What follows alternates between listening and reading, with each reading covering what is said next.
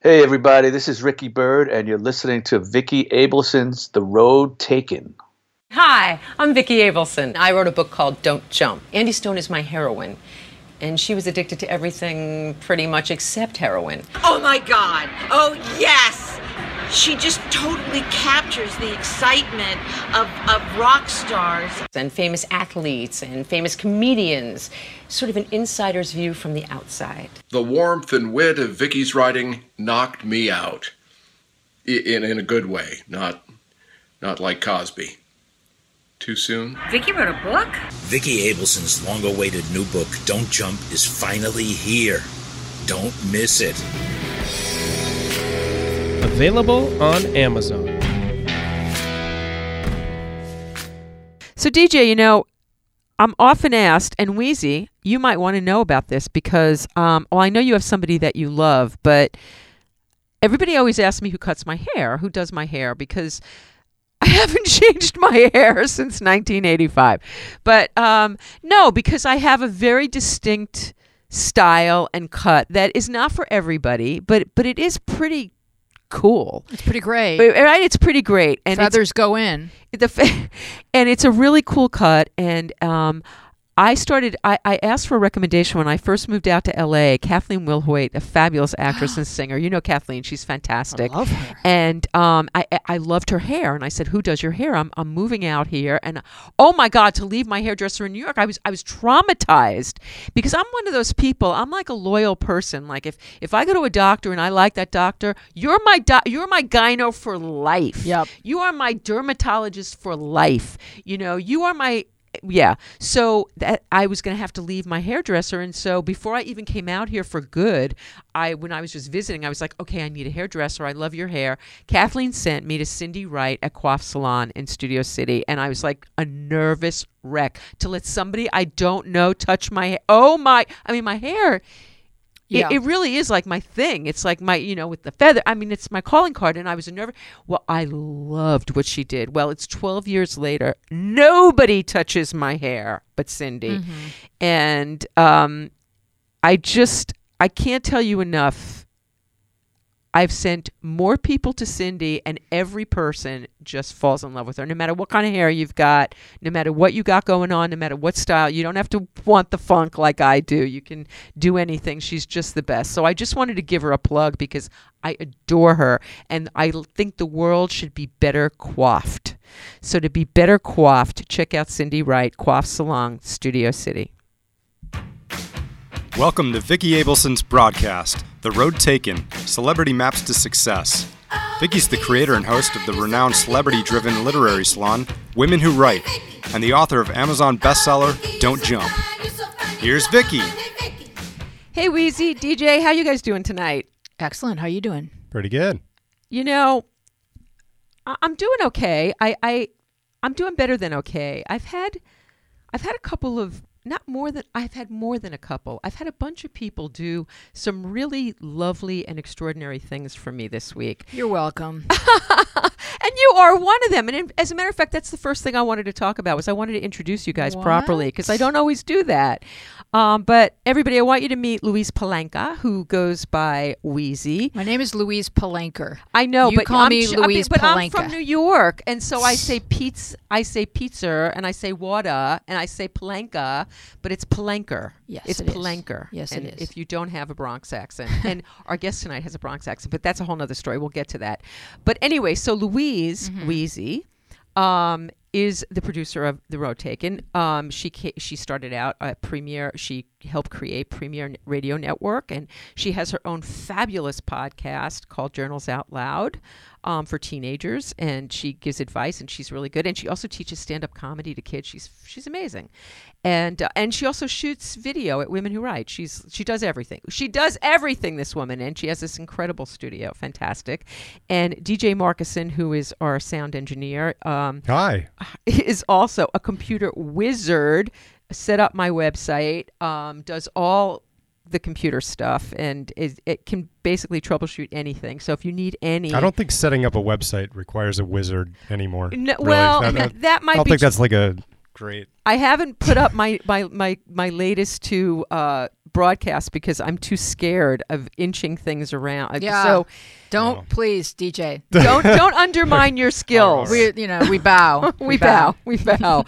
so anyway, so th- the that's who's here with me, and so okay, so what I wanted to talk about um, up top tonight is is grace, because um, I had incredible examples this week of grace and lack of grace, and kind of stunning how they contradicted. In the on the plus column, um, George Bendel Egloff, who is a fantastic composer and, and a renowned composer and does movie scores and television scores. Out of the kindness of his heart and great generosity, I, I didn't know George personally, although I think he actually played in my club back in the old days at, at the Rock and Roll Cafe. I think his band Witness, because he was a friend of my friend Damon. Anyway, we needed somebody to edit the show, and George just volunteered to do it. So I went to his house this week, and masterfully he sat and he did all this stuff. And then he's a perfectionist, so he just kept tweaking, and the show sounds fabulous. Um, yeah, amazing. So that that was an act of grace, I think, when somebody just volunteers to do something to get nothing in return. I, I, he's a very impressive human being. And likewise, yesterday for women who write, Wheezy, you step up. You're you're shooting. Linda Apsey shooting amazing photographs. Elle's welcoming everybody in. My friend Emmy gets up and she does the Facebook Live thing. And, you know, through the grace of everybody else's kindness, and then Penny cleans oh my, house. Oh my God, Penny. Cleans my, mops the floors, Penny does all of this so that I can go and and and breathe air of Ryan Gosling and and possibly give him my book so that he could be Lenny in my film and I didn't get to do that but I did get to breathe his air and and take in his essence and boy talk about How about great. he breathed some of your air? How about and that? he and he did that and he made eye contact with me. I was in the second row because another woman who write person had a seat saved for me there. It's like a grace and I think it the was very graceful of you to share your air with Ryan Gosling. So, examples of grace, grace, grace. An example of lack of grace is somebody that I used to date sent me a Happy New Year email, and in it he said, You are the hottest 60 year old woman on the planet. Wow. Now, I'm sorry. You that may- almost sounds like a Donald Trump compliment. You know, yeah. Now, Sad. Right now, we say we. Somebody else was commenting about backhanded There's, I was going to say there's a word for that. Uh, the Yeah. thing right? for A that. Yeah, backhanded, compliment. Yeah. And I was just looking at like the difference between actions that come from grace and actions that don't. And I know for myself, I wasn't always clear on that line when I was an an active addict. And it wasn't until I got into recovery and I really started looking and examining my behavior and taking an inventory of my behavior that I started to take this daily inventory to try and be a better person and become really aware of not giving backhanded compliments, not being self-serving, you know, being of service, all of this stuff. But it, you know, I was in my mid 40s when this revelation came to me. How how how do you guys uh, do, do you note when people are are taking actions that are gra- that are in grace? It- Do you appreciate that kind of behavior in people? I think if there's some sort of disclaimer with your sexiness, then that's hi- that that's his insecurity speaking. I, I don't. I think that if you're secure, things don't come out that way because that's not your intention. Mm-hmm. So it sometimes guys will say say something to make you feel a little bit less, like you'd be lucky to have him. And there were five more in the email that I'm not getting to that were ex- equally bad. Well, back backhanded, Backhanded uh, compliments. compliments are a they're a uh, form of manipulation. They're, Right. they're even in they're, they're what's that book? There's a book on like a real famous like guy's guy book about like picking up women and how yeah, to you, how deme- to. s- you demean them so that they feel like you're the best. They're you're, It's they're a major part do. of that book is, is Yeah. backhanded compliments, how to control a woman without her really knowing, and like she thinks she's getting a compliment, but really you're like putting her in her place, and you'll be able to sleep with her. And, Oh, which was Right. I- exactly. I think it's called The Game, the book. Uh, I and, think. and there was a movie like famous. that, wasn't there? Like a movie based on that, like Will- Will Smith, where he's like a, a dating expert, and Kevin James is like he's trying to teach him how to date or whatever. That's a movie I would have gone out of my way to miss, but Well, I but it sounds right. but, but I think that that's true. But it is a manipulation tactic. And Whether also- guys know it or not, it's it's trying. and to I don't even think I do. I truly do not believe it's um, a conscious thing that this guy does, but he does Oh, it all I the do. time. I think it's a conscious thing. well, I think it's. I can. I can. It can yeah, be both. because how about just Some people saying you look it. hot yeah, today? uh, uh, yeah, especially when he knows that's that. And actually, my age is not a sore topic for me. No. I throw it out there. I am, and I'm 61, by the way, motherfucker. But you know, it, it doesn't bother me at all, and I don't feel less than because I'm more than. That doesn't bother me. It bothers me that he makes the point to do that each Right. time, mm-hmm. and so, so the, my sponsor, my, my, my one of my other sponsors in the past used to say to me, "It's the yeah, but." It's like you give a compliment, but then you qualify it with a but. That's to keep the person off balance. Well, That- maybe. That's a power move. um, I, I- think it also serves the person who's delivering it rather than the person who's the receiver of the course, compliment, right? of course. Okay. So, so, so talking through all of that, um, kind of brings me to tonight's guest. Um, I first met Ricky Byrd about 30 years ago, back in the days when actually we were both in a daze. And I was booking the Rock and Roll Cafe, which is where the George connection comes into, because everything is two degrees of everything, as we've discovered.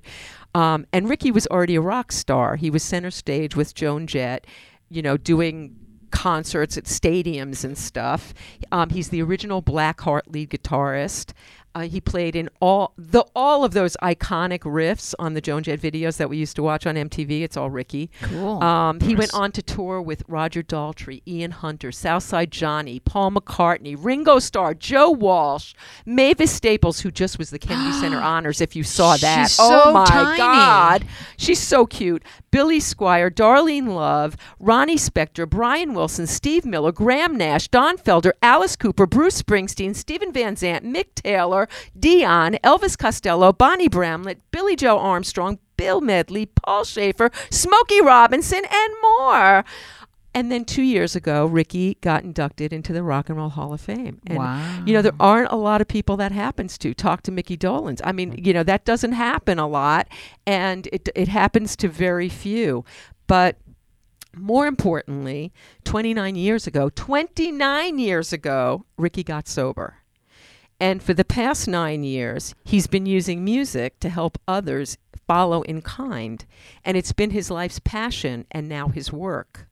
He has Ricky Byrd's Clean Getaway, which is a foundation he started, which provides concert events, music outreach sessions, and early education and prevention programs to raise awareness about the disease of addiction and to provide resources for those suffering from drug and alcohol addiction. And as a sober woman in recovery, Ricky's plight and his passion are close to my heart. And now we party like it's 1899 so um, which is really pathetic and and and he's basically like a borscht belt Jew, Jew at heart which is very interesting with the whole rock and roll thing um, but he's a rock boy who likes bling and egg creams. And i'm thrilled to welcome him to uh, the road taken. Hey ricky. How you, how you doing, Vicki? That that was uh, a wonderful introduction. it was a little it, of- it was of a course, little my, my my career took less time than that, but you know, that's that's actually um I, I yeah I, I hear that often. So so ricky um all right. Let me first let me let me clear something up. Okay. So I I toured with. Uh, if, you see the way I wrote that, because I had to write a bio for for the nonprofit, I toured with um, Joan, obviously, Right. from '81 to '93, and then I um, I, I went out with Roger Daltrey, Ian Hunter. I did a little thing with John Wade uh, and Southside Johnny, and those are those are the bands that I actually went on the road with.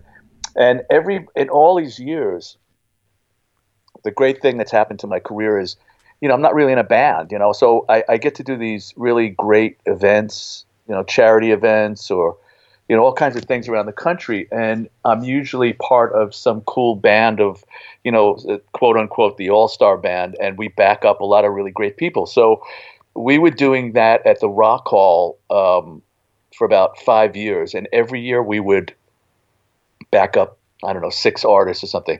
So that whole other list, I started to make a list of all the people I've played with. You know, I've stood next to on stage.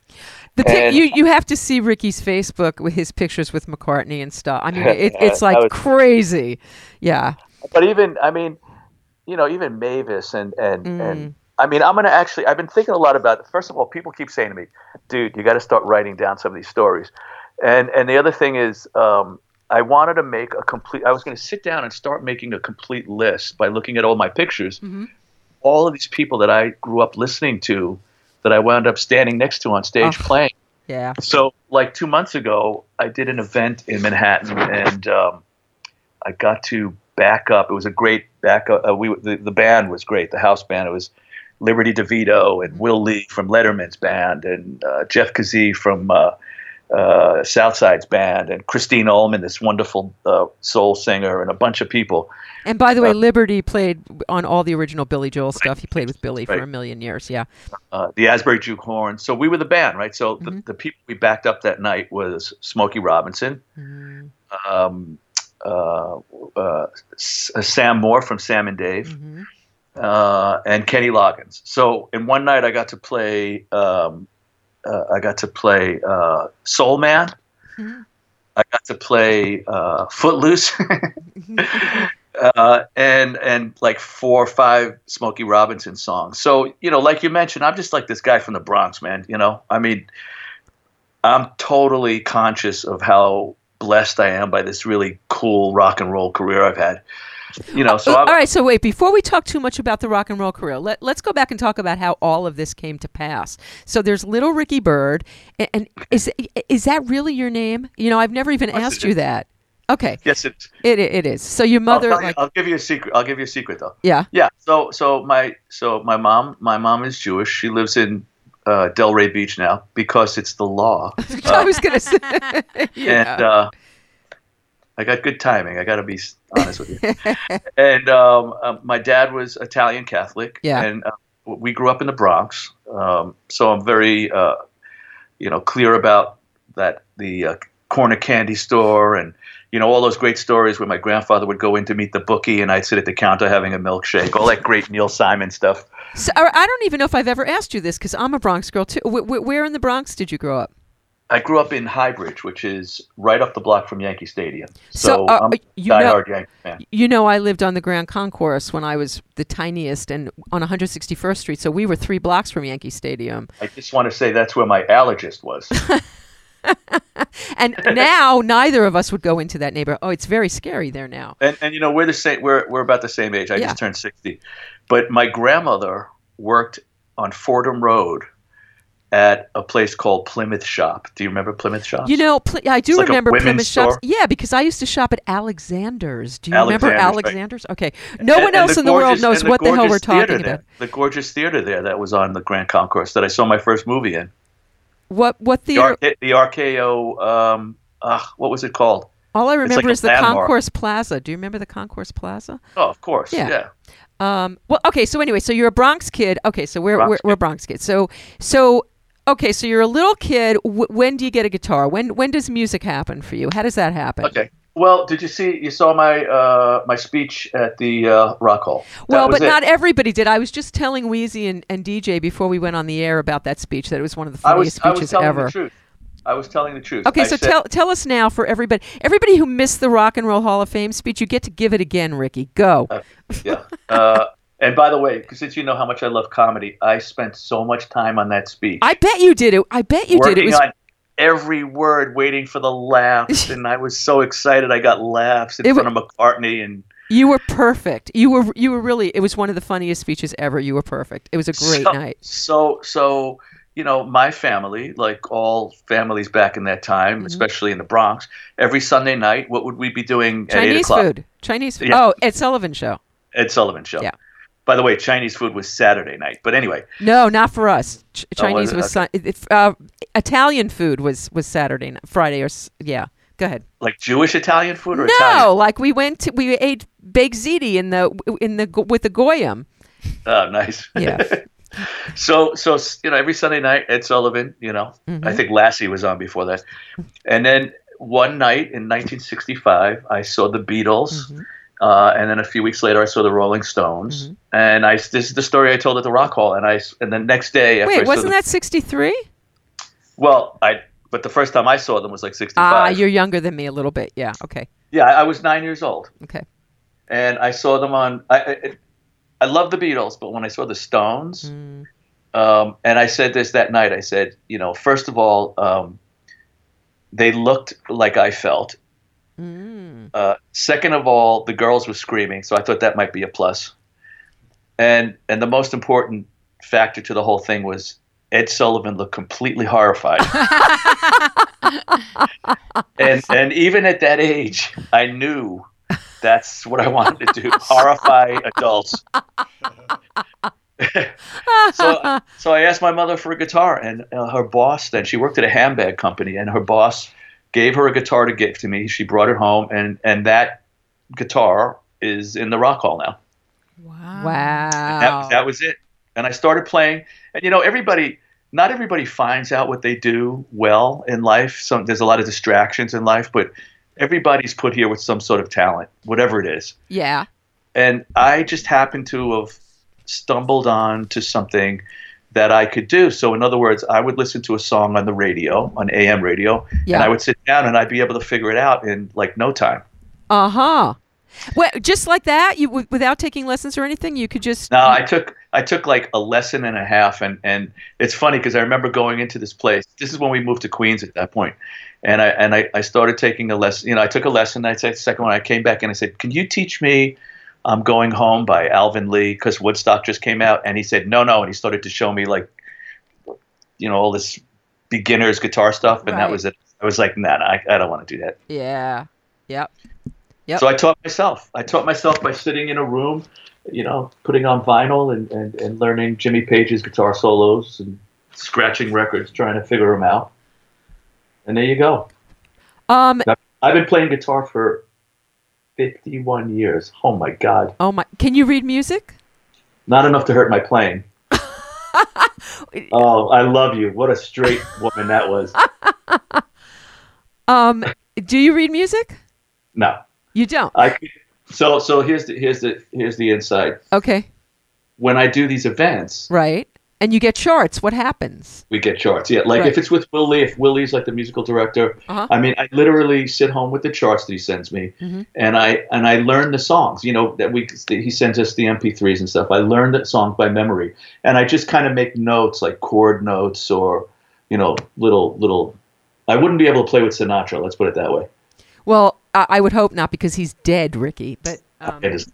yeah. Um. Okay. So you so you have to you have to know your your your musical director to be able to. I mean, has, have you ever been in a position where it's gotten awkward because you couldn't read music? Did it ever matter? No, because you know what you know what it's like in, in, in the world when somebody asks you, "Hey, can you do this?" You go, "Yeah," yeah. and then you just do it. It's like, uh, it, you know, I, so so depending on who we're playing with, like like for example, at this rock hall thing we would do every year. So in one night it might be, um, uh, you know, one of the it, it might be like Darlene Love, let's say, Okay. and then Sheila E. This is like all in one night, and Right. then maybe. Billy Squier, you know, they, they were the special guests. They were getting all, you know, they were like special guests. Um, some things were harder than others, but you just say yeah. And um, I would just go home and I would go through the Ricky thing that I've been going through my whole career, which is I go, I can't do this. I'm gonna just completely suck. And then and then at a certain point, I literally go, I hit this this wall where I say to myself, okay, baby, you either know this stuff or you don't. So just put the stuff away and go to sleep.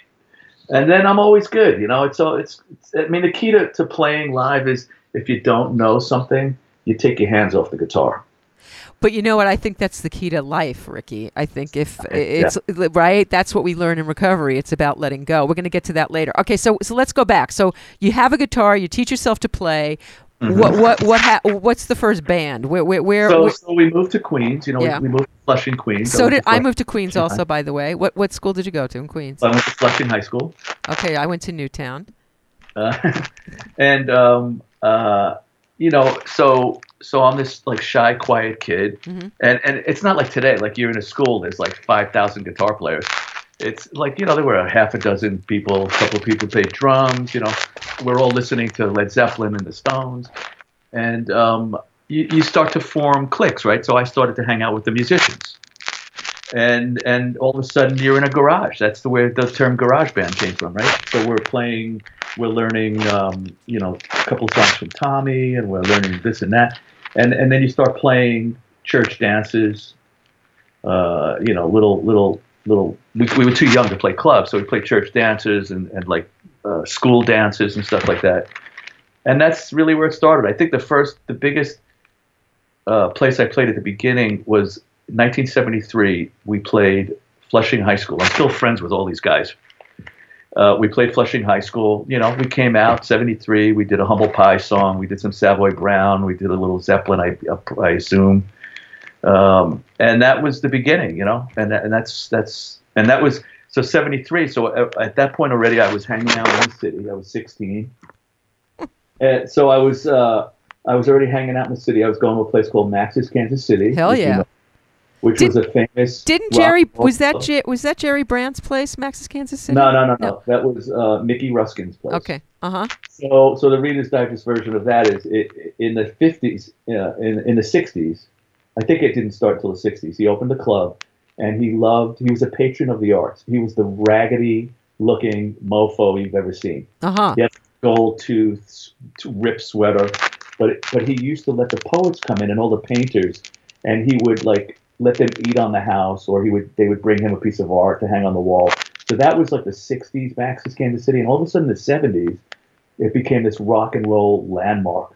So I would go in there. I'd be 16. I'd have phony proof, and you'd be standing there, and like David and Angela Bowie would come walking in. Wow. And Alice Cooper, and and that's really where I made my bones in in uh, at Max's Kansas City, and then I wound up playing there.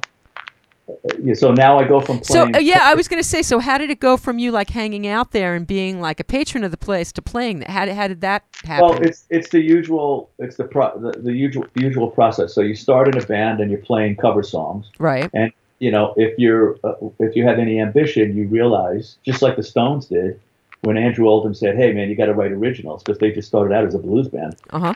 And and you start writing you know songs and it was kind of the glam era so we would write kind of it was like the dolls era and, and Bowie Right.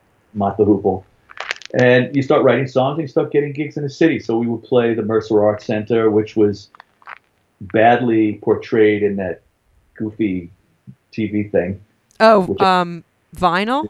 No, what? vinyl yeah yeah vinyl it didn't look anything like that No, vinyl was horrible. But what are you talking about?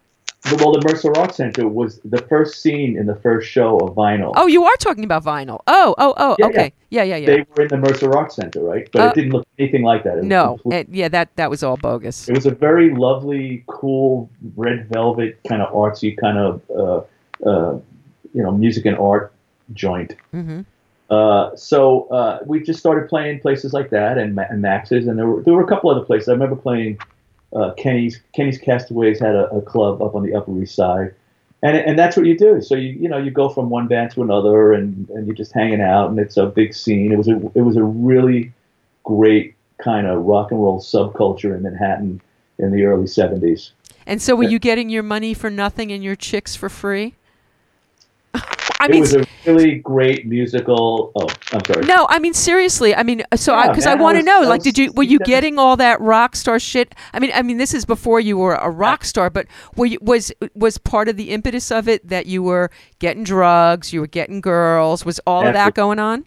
No doubt. Yeah, yeah. But but remember, I was 16, 17, so the New oh, York you're still really young. Okay. oh yeah, yeah, the yeah. New York Dolls were the big Max's Kansas City.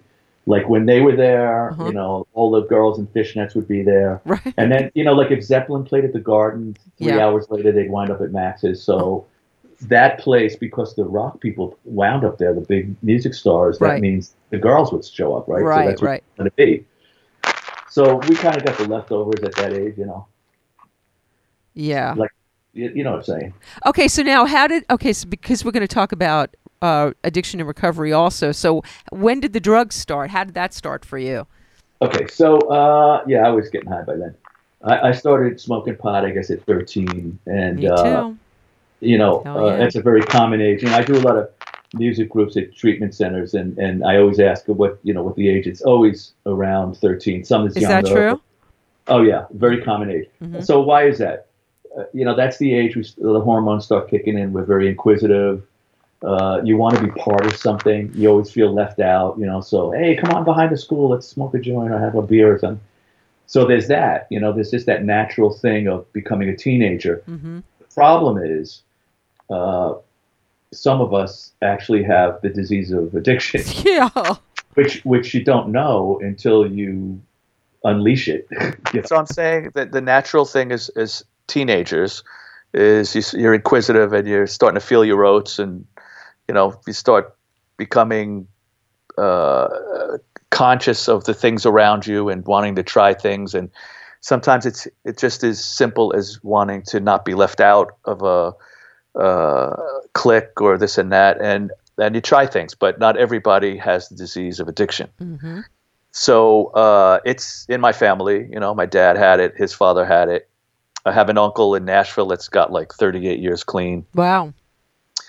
And uh, so, you know, if you are a very shy, quiet kid, um, and you have a lot of fear when you were a kid because you're the shy, quiet kid, you know, uh, you take that first hit of pot and your whole body just kind of goes, wow, how long's this been going on? Now, were you were you that shy, quiet kid? Yeah, yeah, yeah. So was rock and roll? Was that part of rock and roll for you as well? Because that that was something else that gave you like an entree to your peers and Uh, I think, I think it unleashed a little bit of the beast. It made me well. I mean, this is very cliched, but it made me uh, less shy, Mhm. right? Mhm. Um, it made me give me more confidence. It's that false bravado you get when you're a little high, Mhm. and um, I think it just uh, it it made me less fearful. I mean, so I was this skinny little uh, shy, quiet kid in the Bronx. I was always very artistic. I used to constantly draw, or like I said, I was playing guitar at, at nine years old. Mhm. And, and you'd go to school, and there, were- there's been bullies all along. So I hated going to school. Mm. You know, there was always somebody that was like knocking your books out of your hand or something. Wheezy, you're And- gonna have to get Ricky for your show. I would love that. Yeah, you're gonna have to do Wheezy's uh, teenage. That you'd be great for Wheezy's show. Okay, so you get your books knocked out of your hand. Go ahead. Yeah. So uh, um, I think that when I smoked that first joint, I felt the anxiety leave, and therein lies the rub. so I spent the next 18 years trying to find that first high, but Right. because I'm an addict, um, I was always trying. I became an expert at being a chemist. Let's just say. Mm-hmm. Um, and you just start. Well, if this makes me feel good, then this will make me feel even better. yeah. you know, and before you know it, you're like knee deep in the shit, and you, and that's the end of that. And um, you know, 18 years later, I was a complete mess. Okay, so now along that way though, you, Mhm. somehow you hook up with Joan. How does that happen? How did that happen? Okay, so uh, um, well, there's a, there's a there's one band before that. Okay, so um, you're playing Max's and you're doing all of those Yeah, things. yeah, You're, yeah, yeah. you're And then- 16, so- you're 17, you're 18 yeah. Yeah. so now so now so now there's um if you're from new york you know there the it's not much of a paper anymore but the village voice right is where we Mm-hmm. used to find out who was playing. I mean every town has one. Right. you know it was the, the local paper it came out free once a week. You'd find out who was playing. And in the back were the ads for looking for a guitar player looking for this Mm-hmm, looking for that. You know they, people would sell cars. And and as a musician at that age if you were looking for a band that's what you would do. Right. and um, I saw a band was from Boston uh, was moving to New York. They named the the band was called Susan, Mhm. and uh, don't ask me why. I still don't remember. I, I I don't think I ever got a straight answer why it was called Susan. but um, they came to New York, uh, and my girlfriend at the time, uh, Carol Carol Kay Mm, or Carol Byrd, um, she was friends with Tommy Mottola. Mm-hmm. Oh wow. Uh, Explain who Tommy Mottola is to the folks out well, there. Well, it's a good way to segue into Mariah Carey, but Oh, I'm not gonna leave- excellent. Okay, that go alone. oh But, my uh, God! Don't even get. Oh my God! No, no, no. Let's move on. Okay, go ahead. Uh, so he he he found uh, Mariah, and he actually married Mariah at one Mm-hmm. point. But he came down to see us. He managed us, hmm Oh wow! and we had a record deal with RCA. Wow! Uh, and we did one record. We toured the country. It was my first tour. Wow! And we were actually opening up for Graham Parker and the Rumour. oh, Uh, and it was actually, if you're a Graham Parker fan, It's fan, huge. squeezing out the Sparks tour. So yeah, that was like Yeah. his best record. absolutely. And, and that was my introduction to rock and roll life. And already I was a maniac. I don't think uh, cocaine hadn't come into it yet, but I had I was- no idea that you had that success before. How old were you when that was going well, on? Well, it was. I mean, we, I was in a band. We had a record out. I mean, we had we had like a sort of a radio hit, but I mean, we played all, all across the country. The last Uh-huh. show was at the Academy of Music in Manhattan on 14th Street, Uh huh. and then we broke up. what what year? What, what? How old were you? What year was that? uh, so let's see. So it was 56, 66, 76. I was 21. So you're like a kid, having, and you're making you're making money doing what you love. So did you not go to school? Did you money. not? I mean, did you not do first- college? No, I didn't do college. I Uh-huh. actually, at the end of high school, uh, I just, I mean, we've we've connected. We've talked about this before. Uh, one of the bands I was in, this band New York Central, one of the things that they did on the weekends, Mm-hmm. you know, it was an original band. We played them. We played a lot of the New York uh, clubs. Mhm. But on the weekends, we would go up to the Pines Hotel, and we were the rock band. So Yesterday, say- yesterday Donny say that I- Most performed at Women Who Write, and we had this whole Catskill. Did you rem- Did you ever hear of the Charlie Lowe review? Did you know about that in the Catskills? You didn't do like the hotels, did you? No, I I, did the Pine Hotel. But I mean, did you performed, but you didn't like go as a guest and like watch the No, no, shows. Okay. Yeah, because Donny Most is from the whole Catskill thing too. That's a whole nother story. But anyway, I mean, okay. you know, you know, you know that there's a whole other side to me. Like, I would have been a stand-up comic in a heartbeat. Oh God, And- I and not a- yes, you're a Not total a good one, Yeah. a cheap one. I would have been like, I just want to, you know, tell goofy jokes. Yeah. But um, so so I started playing there, right? So this kind of molded me in a couple of things. So we were in the rock band. You know, we play Honky Tonk Woman and that stuff, and we played to the teens, right? While the parents were in the big room. Right. And, and but after we finished playing, I would go and watch the comics every night, mm-hmm. and I would become friends with them. So we're talking about Charlie Callas and Mal Z. Lawrence and Mhm. Freddie Roman. I mean, these these guys are my heroes Right. because they I I just love the timing. You know, I grew up on Jerry Lewis. I love the fact that he worked up there and all these guys. A lot of these. My father Great. introduced Jerry Lewis, by the way, when he was a solo act before before he was with Dean, and he would do the typewriter thing. Remember that right. typewriter I bit? yeah, that. yeah. Well, I love that, and so so I would go watch them, and then we'd watch. Then we'd wind up in the coffee shop at three o'clock in the morning, and I would mm-hmm. sit there with my mouth open, listening. Mm-hmm. You know how how kids or, or people that grew up on me sit around with me and my rock friends, and they mm-hmm. sit there going, "Wow, really? You did this?" And I would sit there and listen to it. And it was just like Broadway Danny Rose. and, and and I swear to God, that's that whole thing was the reason I, I could say this honestly. That whole part of my life and and the my love for that stuff Mhm. is the reason my speech was so good at the Rock Hall Ah, nice. because nice. I, I'm in love with that stuff. You know, I Mhm. love to write. I grew up on, you know, when I was 14, 13, I was reading books by Dorothy Parker and Mhm. Robert Benchley and, you know, Lenny Bruce's biography. I mean, that's my thing. You know, I love. I mean, I just read Harpo Speaks for the second time. So you're self-educated. You didn't do the college thing. Were Nah. you were you a good, decent, horrible student in high school? What was that like? oh, I was- I was awful. Awful. No, let's put it this way. I lived in, in Flushing. I lived right next to the school, like right next to the school. And I was late every day. and every single day, I would come into homeroom, and Mr. Solomon would look up and say, Ah, Mr. Byrd, so glad you decided to join us this morning. yeah. Mm, yeah. hmm I got and, you. and by that time, I was smoking pot. So, Right. like, it, I, I was the kid that was like on the grounds outside the school playing my guitar, you know, playing Zeppelin songs with three girls sitting around me and my friends, you know. Mm-hmm. I got you. You were the bad boy. I, I mean, I'm, you- you I, am you- you- smart, but I wasn't really interested. Hmm Okay, so okay, so it turns out I didn't have to know any of the things they were trying to teach me. But So- you kids, stay in school for God's sakes. Okay, so so you have the, the the other band. You're you're getting high. You have this band. You do the tour, the Tommy Mottola thing. The band breaks up, and then what happens? Okay. So just a little well so uh so I'm in New York, Mhm. right? The band breaks up. I have like no money. I'm I bec- I'm like a bike messenger at that point. Mhm. Yeah. You know? Uh and um somebody hooks me up with John Waite. He just left the babies. He thought we'd be great together. So I started writing with him. Mhm. Then um Carol worked at a place called Leber-Krebs, which is a was a famous music management company. They managed like Aerosmith and Def Leppard and Ted Nugent, and this and Humble Pie. Now, Mhm. Humble Pie was like one of my favorite bands, so I got to be very good friends with Steve Marriott, which is you know one of my favorite vocalists. Mm-hmm. So he was another guy I was writing with, Mhm. uh, and we were playing together and hanging out, and you know, he was getting me into trouble.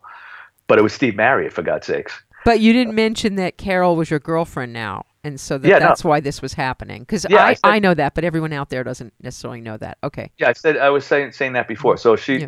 yeah. So so um, so she's working up there Mhm. as a publicist, and she calls me one day and she says, "There's this girl Joan Jett that's looking for a guitar player, and um, you know you want to meet her." And I said, "Yeah." So I met her. We got along great, and you know we we jammed, and it sounded great. I joined the band.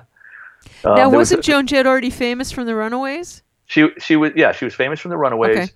That broke up. Then she started uh, the Blackhearts. There was there's a, a great guy named Eric Ambel was the first guitar player, Mhm. um, and um, they did uh, I think they did a demo of I Love Rock and Roll in England. Joan did with uh, uh, what's his name from the Sex Pistols, uh, uh, Jones. Uh, y- Steve. Steve Jones, yeah. And uh, so she came back here, and Eric was leaving That was like band. a test. I'm so glad that I aced Uh, that because. I, I was really nerve wracking. Okay, good. So she so she's looking for a guitar player. So I joined the band. They had just started the I Love Rock and Roll record. Mhm. So I went in and you know the combination sounded really good. So we wound up doing all the tracks again. And and that's that was my beginning on the I Love Rock and Roll record. And Eric Ambel is actually on a couple he's on Crimson and Clover. Mhm. Um I can't remember what else, but I, I know he's on one or two. Oh, he's a little drummer boy. Mhm. But and, and every you know, and I'm on all that stuff too. But he played the lead on that, and then uh, so we redid the whole I Love Rock and Roll record. That comes out. So now we're in a I'm in a rock and roll band, right? And we're in a Winnebago, and we're playing clubs. Mhm. Uh, I mean, it all happened really fast. We do the record in '81. It comes out in '82, and we're playing clubs all over the country. Mhm. Uh, I Love Rock and Roll comes out, and it starts to climb the charts. Mhm. So when you're in the eye of the hurricane, it's a really weird thing because you don't know what's going on. All you know is somebody brings a copy of Billboard on the tour on the in the Winnebago, and they go, Right. "Jesus, it's like 100, Uh-huh. it's 85, it's 72." You know, and before you know it, it's number one, and the crowd started to go crazy Right. and then and then they start booking us bigger things. We start opening for people. I mean, if I listed all the people we've opened with, it, it would take a half an yeah, hour. Yeah, yeah, Like ZZ Top, The Who, Deep Purple, this that you know, yeah. Crazy. Aerosmith. We did two tours with Aerosmith, um, and and now we have a number one record. So we go from a uh, Winnebago to one tour bus. Uh-huh. Uh, we have two tour buses. You know, one for us, one one for the crew. Mhm. You know, now all of a sudden you're starting to make money. Okay, so I've already got this disease of addiction. Mhm. I'm already well into it, but you know, you, you put some money in my pocket, all hell's breaking loose. Hell yeah. Uh, and and here's the other here's the other thing I noticed uh, about my personality is, so you play a gig, right? And you know, it could be a club, could be we started playing stadiums or or or like concert halls, like uh, Madison Square Garden type places, and people are you got thirty thousand. Okay, wait. You got you got to stop for a second. You have to tell us what that is like the first time you are the headliners and you are Mhm. walking out to play that stadium. I, I can't even imagine what that. Tell tell me what is that like? Well, it, it came in. I, first of all, you have to understand. I have I have no fear of crowds. Like I'll get up and do 20 minutes in front of anybody. Mm, okay. You know, uh, but you know, fear of other stuff in life is another story. But I, for some reason, I have I'm just a ham, so I have no fear. So that never got to me at all. Um, and and it happened in increments. You you have to remember we spent a year or so playing Opening up, right? It's being in the Club. opening act. Yeah. Yeah, and then Oh, you're opening yeah. up, and then all of a sudden you're headlining, and you come out, and and the one thing that was consistent is um, we always came out to "Won't Get Fooled Again" for the whole time I was in the band. Huh. And, and you could be, you know, you'd be in the back, you'd be changing, poofing up your hair and all Uh-huh. that, you know, squeezing into your leather pants because it was 1983 Right. And um, and then you'd hear the, the the drum solo, you know, and you hear it go back to that that middle bit. Of course, I just did the Twilight Zone. Mm-hmm. yeah, no, you did. uh, you you get it. I, I knew what you were I talking would, I would I knew that that it was, it was time to start heading for the stage. And, but what and we about the fir- the very first time? All right, forget the headliners. The very first time you're walking onto a stadium stage and you are going to perform. I forget. Ner- I forget. I'm not talking nerves. What was the feeling? What what what what did, what was that like for you? You're, Well, you're this little kid from the Bronx, and th- th- you're about to walk out on a fucking stadium and be a Well, rock I- star. I'll tell you one thing. One thing that I learned from being that little skinny, scrawny kid from the Bronx Mm-hmm. was swagger. it was either have swagger or get your ass kicked. So I carried that swagger into my, excuse me, into my adult life. You know, that swagger, that false bravado. You know, what what do they say in in, in recovery? Act as if, right? right. So even if you're scared, you can't show a crowd you're scared. So you would just kind of No, but swagger I- up on right, but I got that part. I got what you're showing to the world. I'm asking what it felt like inside. What's in your head? What do you feel? Well, feeling? I'm telling you, I'm telling you that at first I was probably frightened. That was a long time ago. Right. But at first I was a little frightened. Mm-hmm. But then you have this adrenaline rush. I mean, still to this day, and this really shows I'm an addict. But even when I'm, when, no matter where I'm playing it, I could be playing an acoustic room in front of 50 people. Mm-hmm. You know, uh, I could I could be doing your thing out in L.A. Whatever it is, I get this. I get nauseous for a second, and and I feel the blood drain from my head. Mm-hmm. But then all of a sudden, I really love the feeling. Right. Like I get off on that feeling, almost unconscious. Mm-hmm. And then as soon as I hit the stage and I play the first chord, I my brain says, "Baby, you know how to do this." So really, Like I, I Dean Martin. think I think what you're saying is that it really isn't that different if it's a room full of 50 or if it's a stadium. You get that rush no matter what. Well, I, I do. I can only speak for myself. The, but the thing is, you also have to remember when you go out on a stage in front of that many people, mm-hmm. you really only can see the first couple of rows because of the lights. So You, mean could be Paul McCartney wasn't looking at me when I was in the 17th row at Shea Stadium? Oh, sure he was, darling. you know, and and so so that's that's my thing. It's like mm-hmm. you know you're conscious of how big the place is because you there's a thing that goes on backstage too. You hear the crowd talking and sh- clapping, waiting for you. Mm-hmm. It's a pretty it's a real tough gig for an addict because your ego is completely getting a like a, a you know the full treatment. Right. right. You know, it's like when the cowardly lion gets his nails done. You know, it's like that. so so now I'm leading to the problem. Yeah. So you do that. You got people screaming. You got girls showing you their breasts. You got like people throwing stuff on stage. They mm-hmm. love you. They adore you. Mm-hmm. And then you go back to the hotel, and you go back to your room, and it's completely silent. Mm-hmm. And my brain would just completely it would fry. I got into the habit of pulling into a town, turning the TV on, drawing the shades, uh, and turning the air conditioning on, and and that's what I would come back to. If I was in there for two days, the TV was on the whole time because Right. I couldn't take the silence. Wow. Wow. In turn, I started to drink more and drug more, mm-hmm. Mm-hmm. and there you go. One, two, three. Bob's your uncle. Okay, so so now you're everybody, I don't have a clue, but it's that's what it was like for me. And so now you're oh you're you you got sober a long time ago. So now you're still riding the the height of the of the wave here. Well, what Mm. makes you get sober? What happens? What's your bottom? Um, well, I had many. I mean, uh, 1983, we were on the road uh, in Opelika, Alabama, and um, I started. Let's let's put it this way: I went through my Richard Pryor period. um, people could Google if they don't get it. Uh, and I, I, I literally burnt a hole in my lung, so my lung collapsed on Oh. stage. Oh. Uh, and and I, I came really like ten minutes away from expiring. Oh. Uh, they actually brought, brought me back. They brought me to the nurse. We were playing. It was a big tour, but what happens is, if you're opening up for somebody, mm-hmm. uh, so you play you play the stadium with the wherever you play it, and then you stay in town maybe an extra night. You play the theater or the college mm-hmm. on your own. So we played a college. Mm-hmm. It happened right at the end of the set, right before the encore. I mean, it felt like I had like a truck on me. Oh my god. And I managed to get through Crimson and Clover. They, I said, this doesn't feel good. They took me to the nurse in the college that was on, you know, staff for the concert. She said, you probably pulled something. She gave me some muscle relaxers. They, they took me back to my room with our road manager, and I went to lay down, and I shot back up. I said, dude, I can't breathe. If I would have gone to sleep and taken those muscle relaxers, that would have been it. Oh So- shit. They drove me to the hospital. Uh, so this is 83. They drove me to the hospital. They took an x-ray. They said, you, you, you have a complete collapse of one lung. Oh Jesus. Uh, and and they told me later that my heart was starting to move to the other side because it was such a complete collapse. Okay, so you know I had the surgery, blah blah blah, um, and uh, you know I remember sitting. this is all part and parcel of my freaking story. Um, I remember sitting with the doctor who was the head of the hospital as I was checking out, and he said to me, um, "Now I never smoked cigarettes. This is something to learn out there."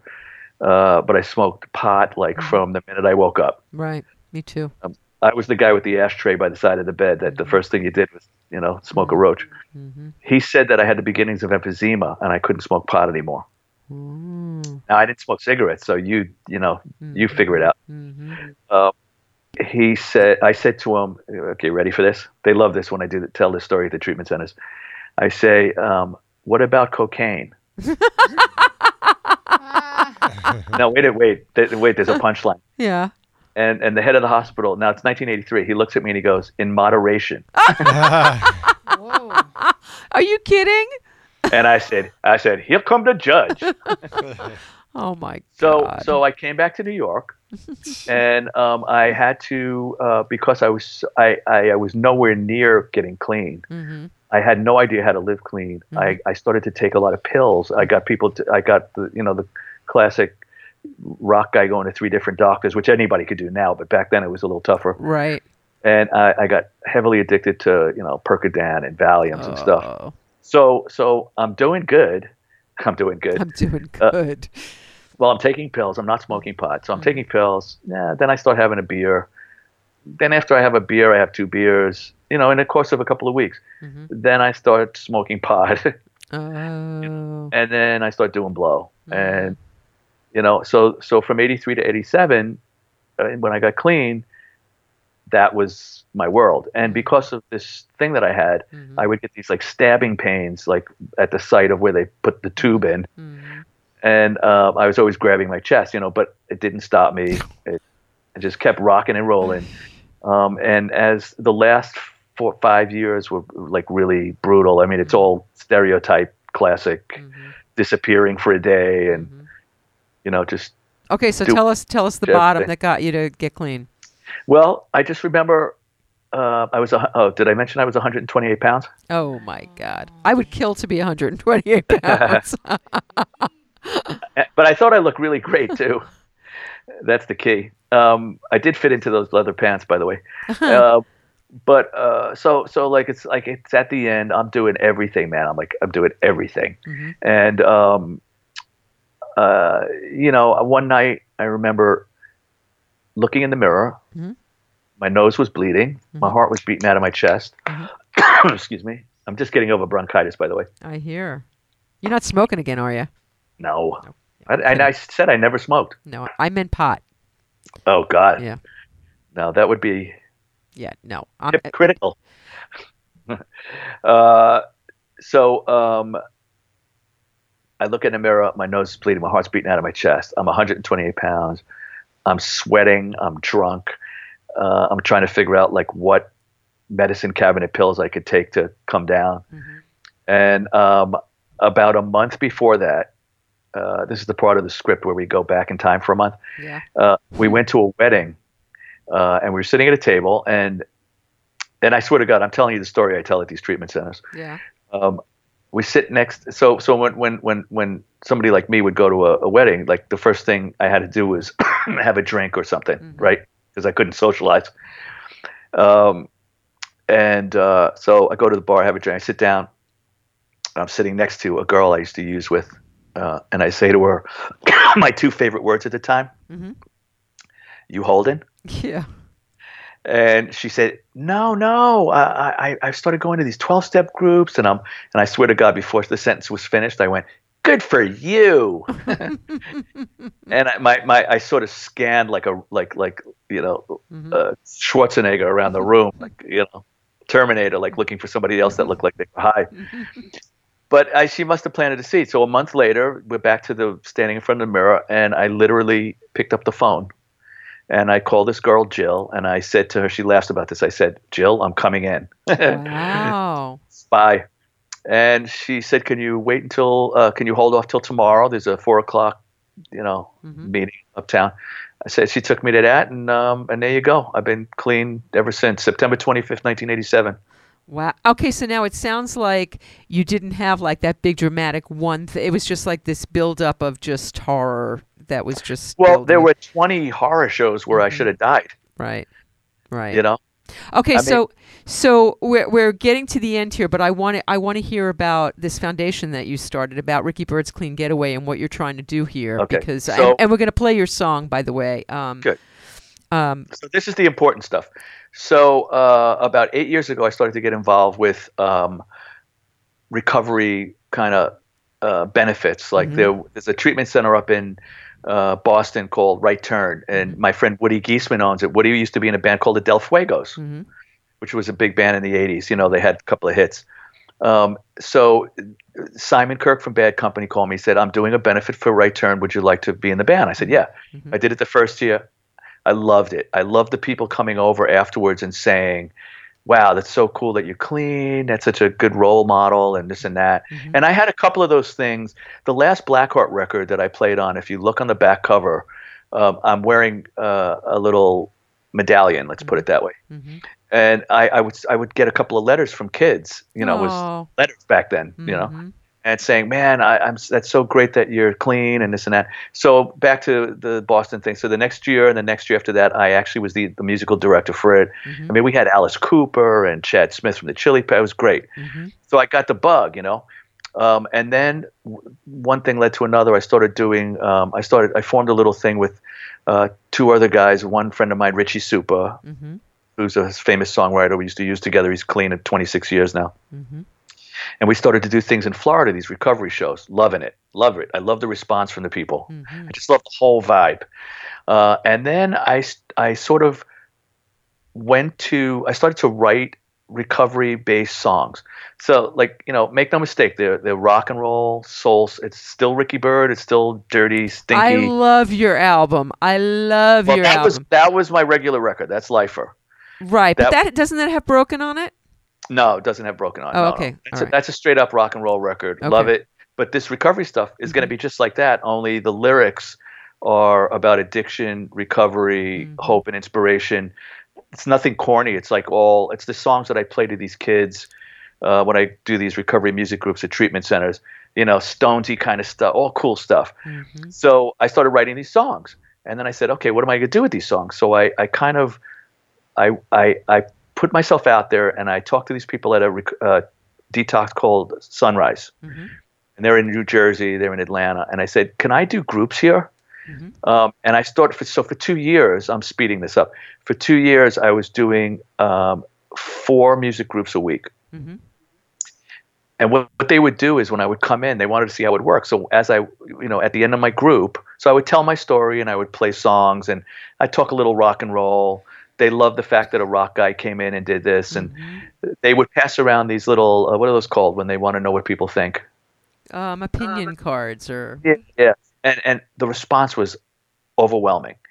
Um, and I, after I finish each one of these groups, I say to them, That's "Hey, what they're um, called. I can't think I- of what they're called. Do you know what they're called, Wheezy? Uh, I don't. I didn't know they had a name. let's No, you know when they give you when you go to see a movie and and they That's ask right. your Feedback.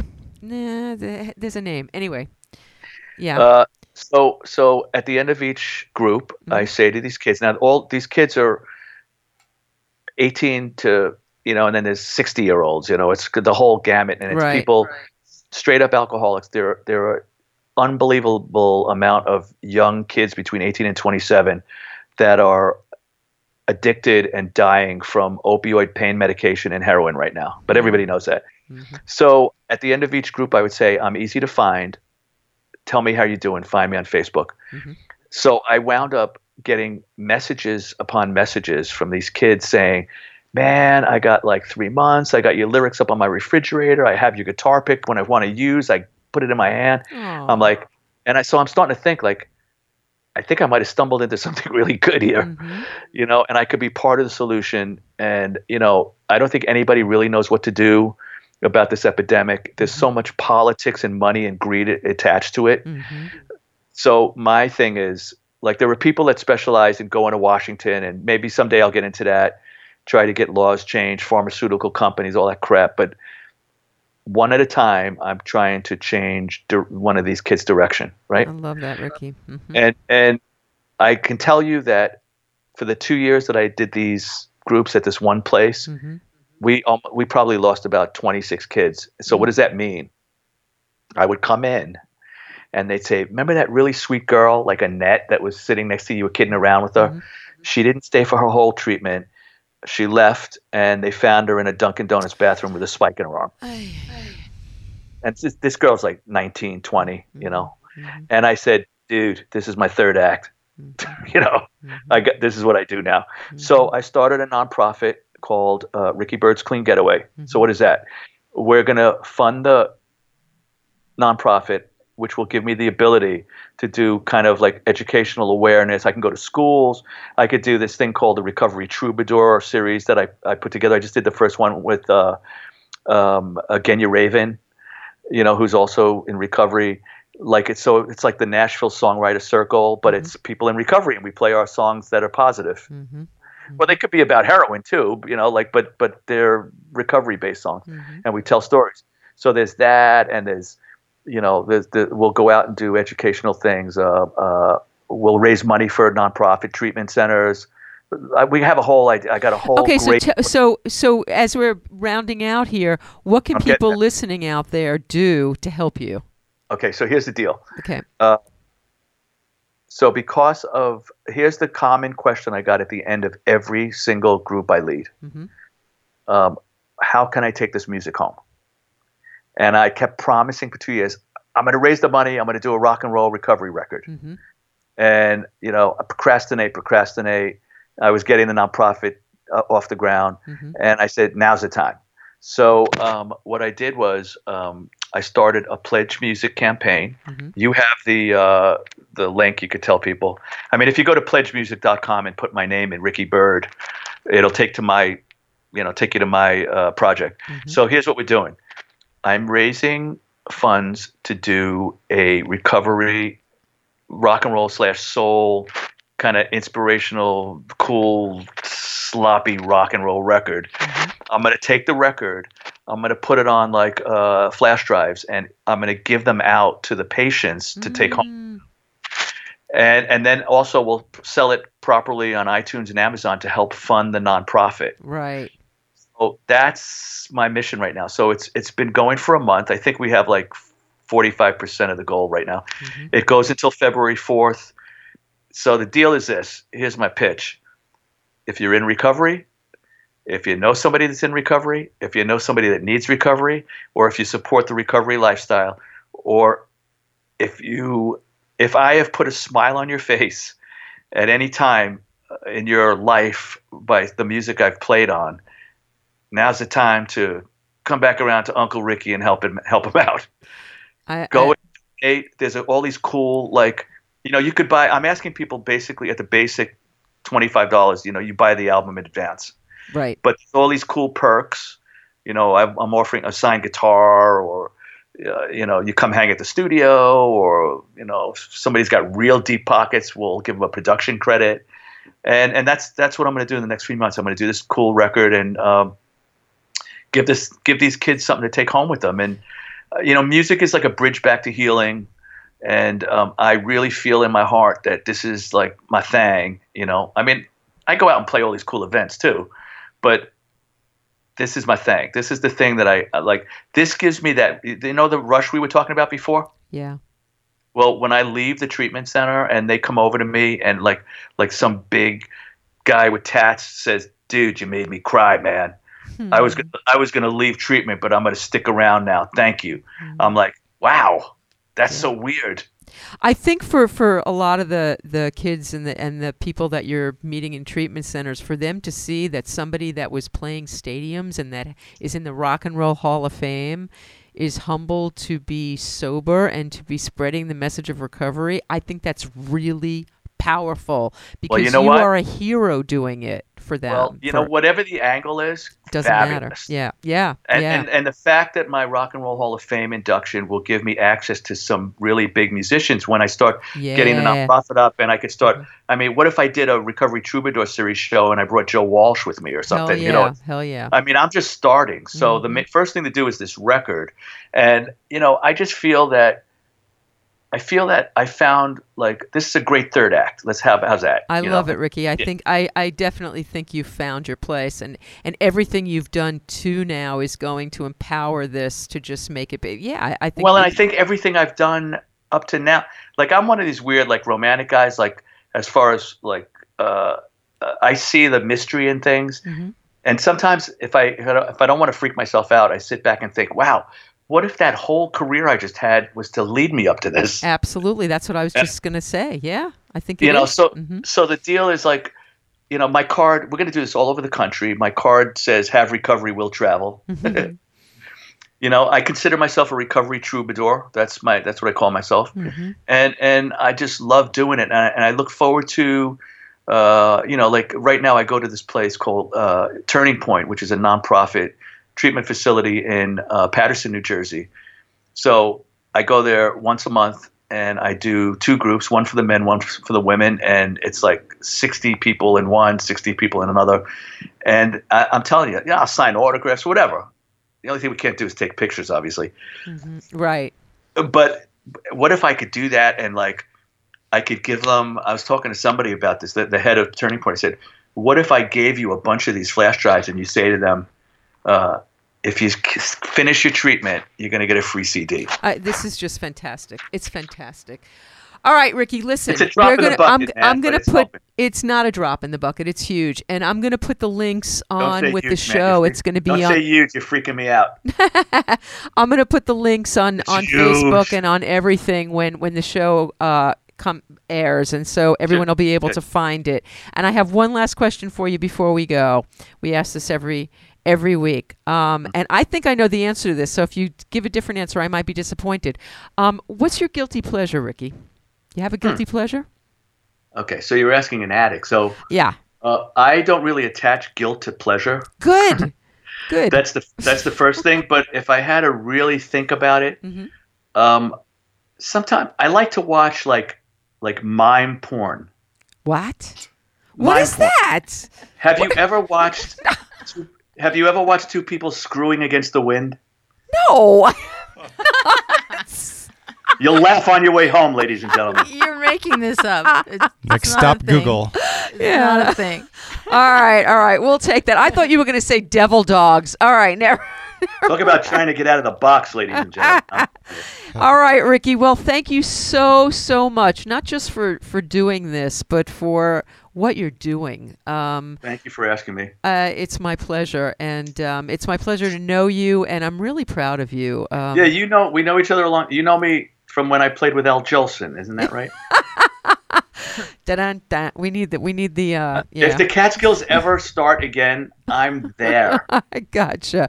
So, Ricky, thank you so much for doing this. I, I I'm so grateful, and I'm so grateful for everything you're doing, and I'm Uh, thanks, darling. and um, I will I will speak to you soon. Hopefully, hopefully, I'll get my cheap seats in heaven. no doubt.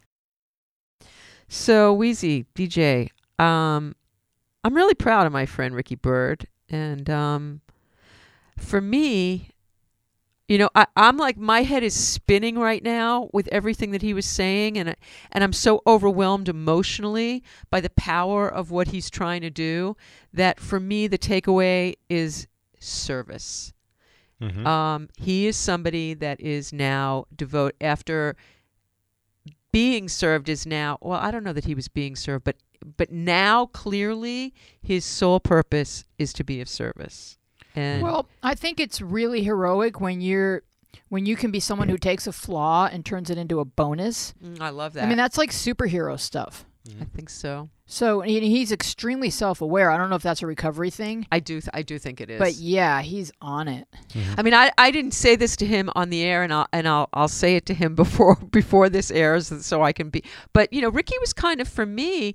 I didn't really like Ricky when I first met him. When he was like hot shot rock star, big time. I met him at the height of his career. Like they were doing stadiums. I got I love rock and roll days, and um, you know, he would come, he would blow into my little club on Bleecker Street to do like a number or two, and he was full of himself. You know, he, they were getting high in the back room, and he was like, he was very unapproachable to me. Ricky and I got f- friendly in sobriety, mm. you know, and that's when he became this guy that I I became, you know, started to have like mad love for because there was a human being there. There really wasn't a human being there when he was a rock star getting loaded. Mm-hmm.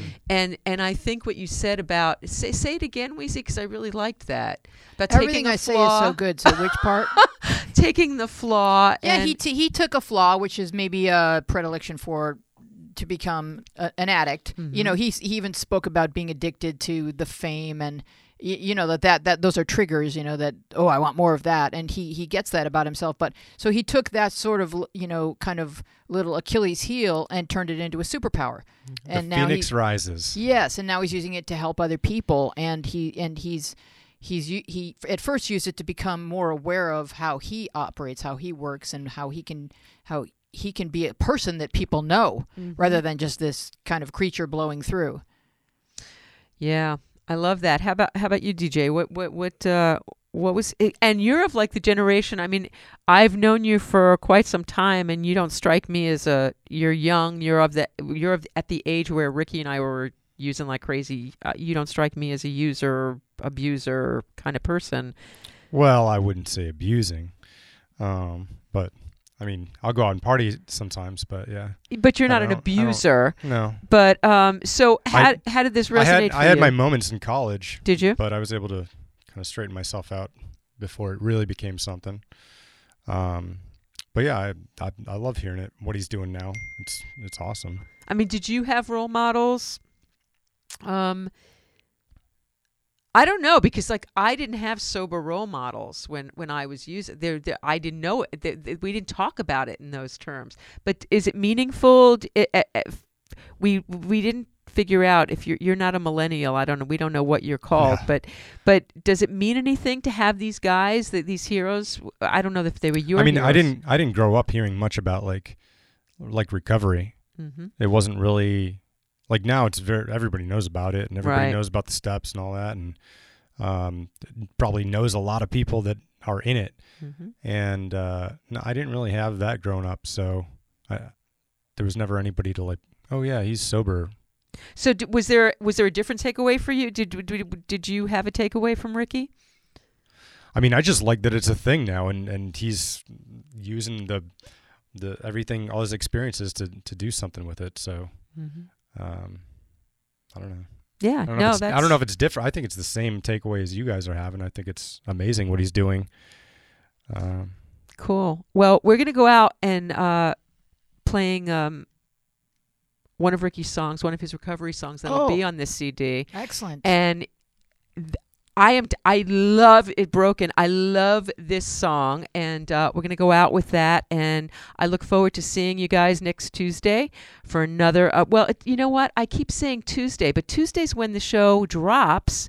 But you can listen to it anytime because we are a radio free podcast here whenever you are. So you can have us on Tuesday, you can have us on Wednesday, you can have us on Saturday, anytime you want. And mine that archive of shows because they're really, really great. Um, everybody's got something to offer and take away that um, has really been a value. So easy. DJ, how about if we close out tonight's show with Ricky's Broken Is a Place?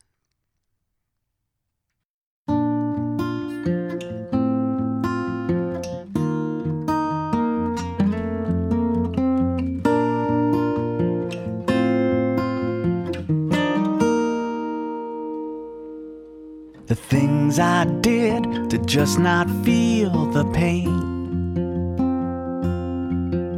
Like drinking myself slowly down the drain. Anything to fix me quick, but getting high is what made me tear. I couldn't quit.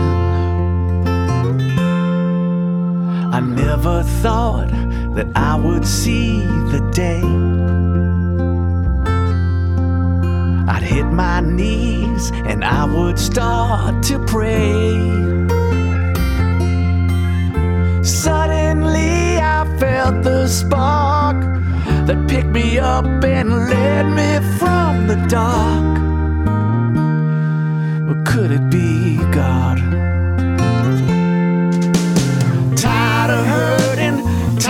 of all the bridges burning.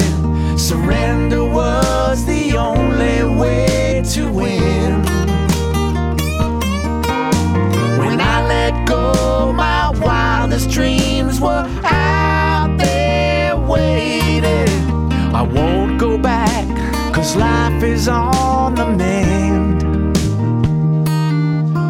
Broken is a place I've already been.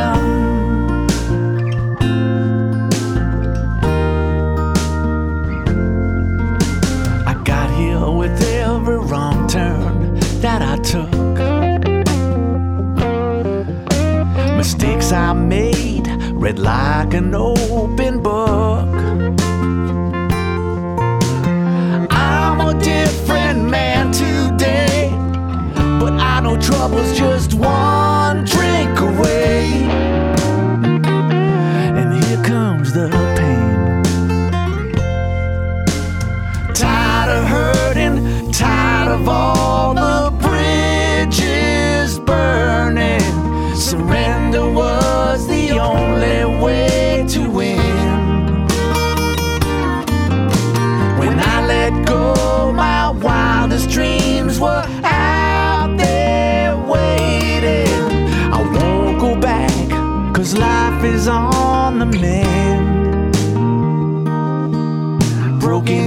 a place I've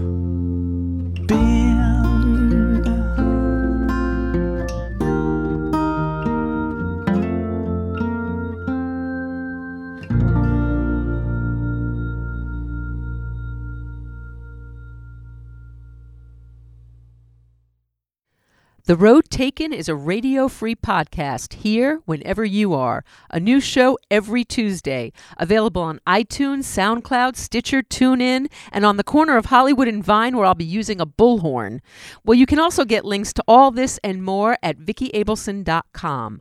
That's V I C K I A B E L S O N.